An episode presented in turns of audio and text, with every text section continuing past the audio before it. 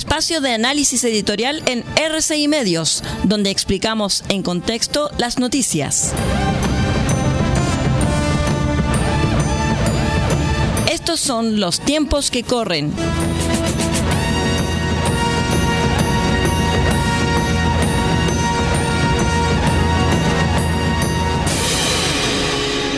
Hola, ¿cómo están? Bienvenidos a este su espacio editorial que hemos denominado Los tiempos que corren a través de RCI Medios y también de nuestros asociados a quienes saludamos.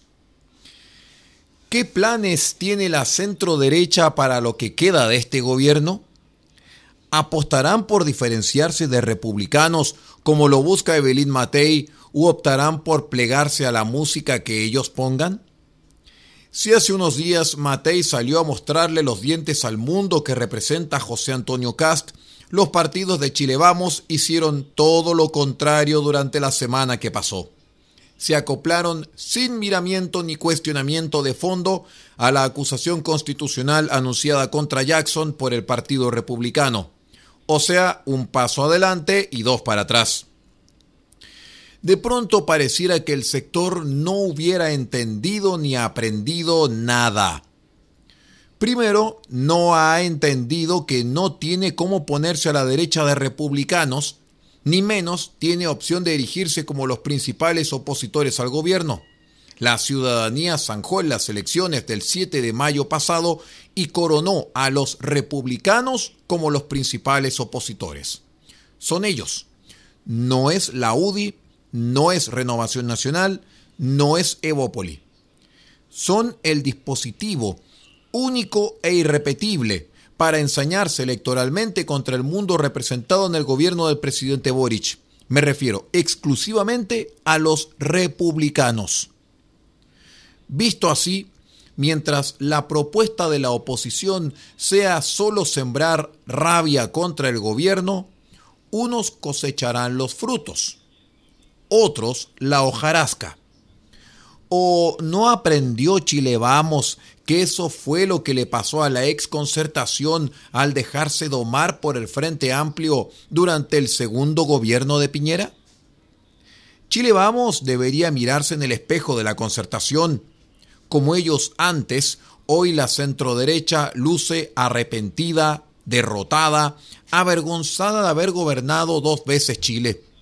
Como si, al igual que en su día la centroizquierda, de pronto los hubiera invadido la culpa. ¿Seremos la derecha cobarde?, preguntan. ¿O si acaso estuvieran presos en la paradoja del síndrome de Estocolmo? Dirían, ¡qué bien que lo hacen los republicanos! Más de 2 años y medio le quedan al actual gobierno. Y si lo que pretende hacer Chile Vamos es seguir marcando el paso, o más bien seguirles el paso a los republicanos, estamos frente a su claudicación. Sería el síntoma más evidente de que dejaron de creer en sí mismos, de que decidieron esperar 2 años y medio pegándole al gobierno para terminar como vagón de cola de un futuro gobierno de José Antonio Kast. La reciente encuesta del CEP da cuenta de una sociedad marcada por un presentismo extremo, por la falta de futuro o el advenimiento de uno distópico. Un contexto propicio para la hegemonía de las propuestas políticas centradas en orden y autoritarismo. La tensión entre el presente atemorizante y el futuro incierto que describe la CEP ha ayudado al crecimiento de la derecha de Kast, una derecha que en este contexto está espoleando a Chile Vamos como la derecha cobarde para transformarlos en enemigos y disputarles exitosamente hasta este momento los votos y la narrativa hegemónica del sector. ¿Qué es lo que hará Chile Vamos durante los más de 2 años y medio que le quedan a este gobierno? Es que si quieren que algo pase a su favor tendrán que mover el tablero, empezar a hablar de políticas públicas, proponer cómo mejorar el desastre educacional que tenemos de acuerdo al SIMCE, cómo acotar las listas de espera en salud y cómo mejorar las pensiones. Pero de verdad, En materia de crecimiento económico, asumo que pronto esbozarán una propuesta para reactivar la economía y volver a crecer. ¿O acaso esperarán que los republicanos también les ganen el quién vive en materia de crecimiento económico?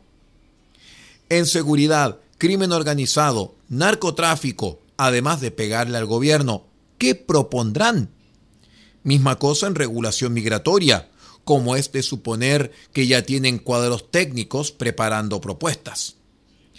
Si Chile Vamos decide bailar al ritmo de los republicanos, así como la exconcertación decidió bailar al ritmo del Frente Amplio, al menos ya saben lo que les espera.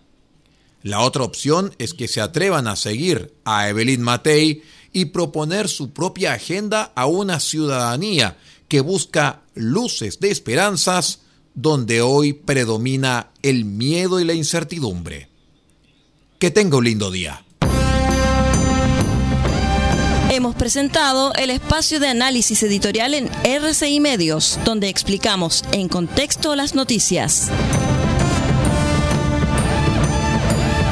Hasta aquí llegan los tiempos que corren. Hasta una próxima oportunidad.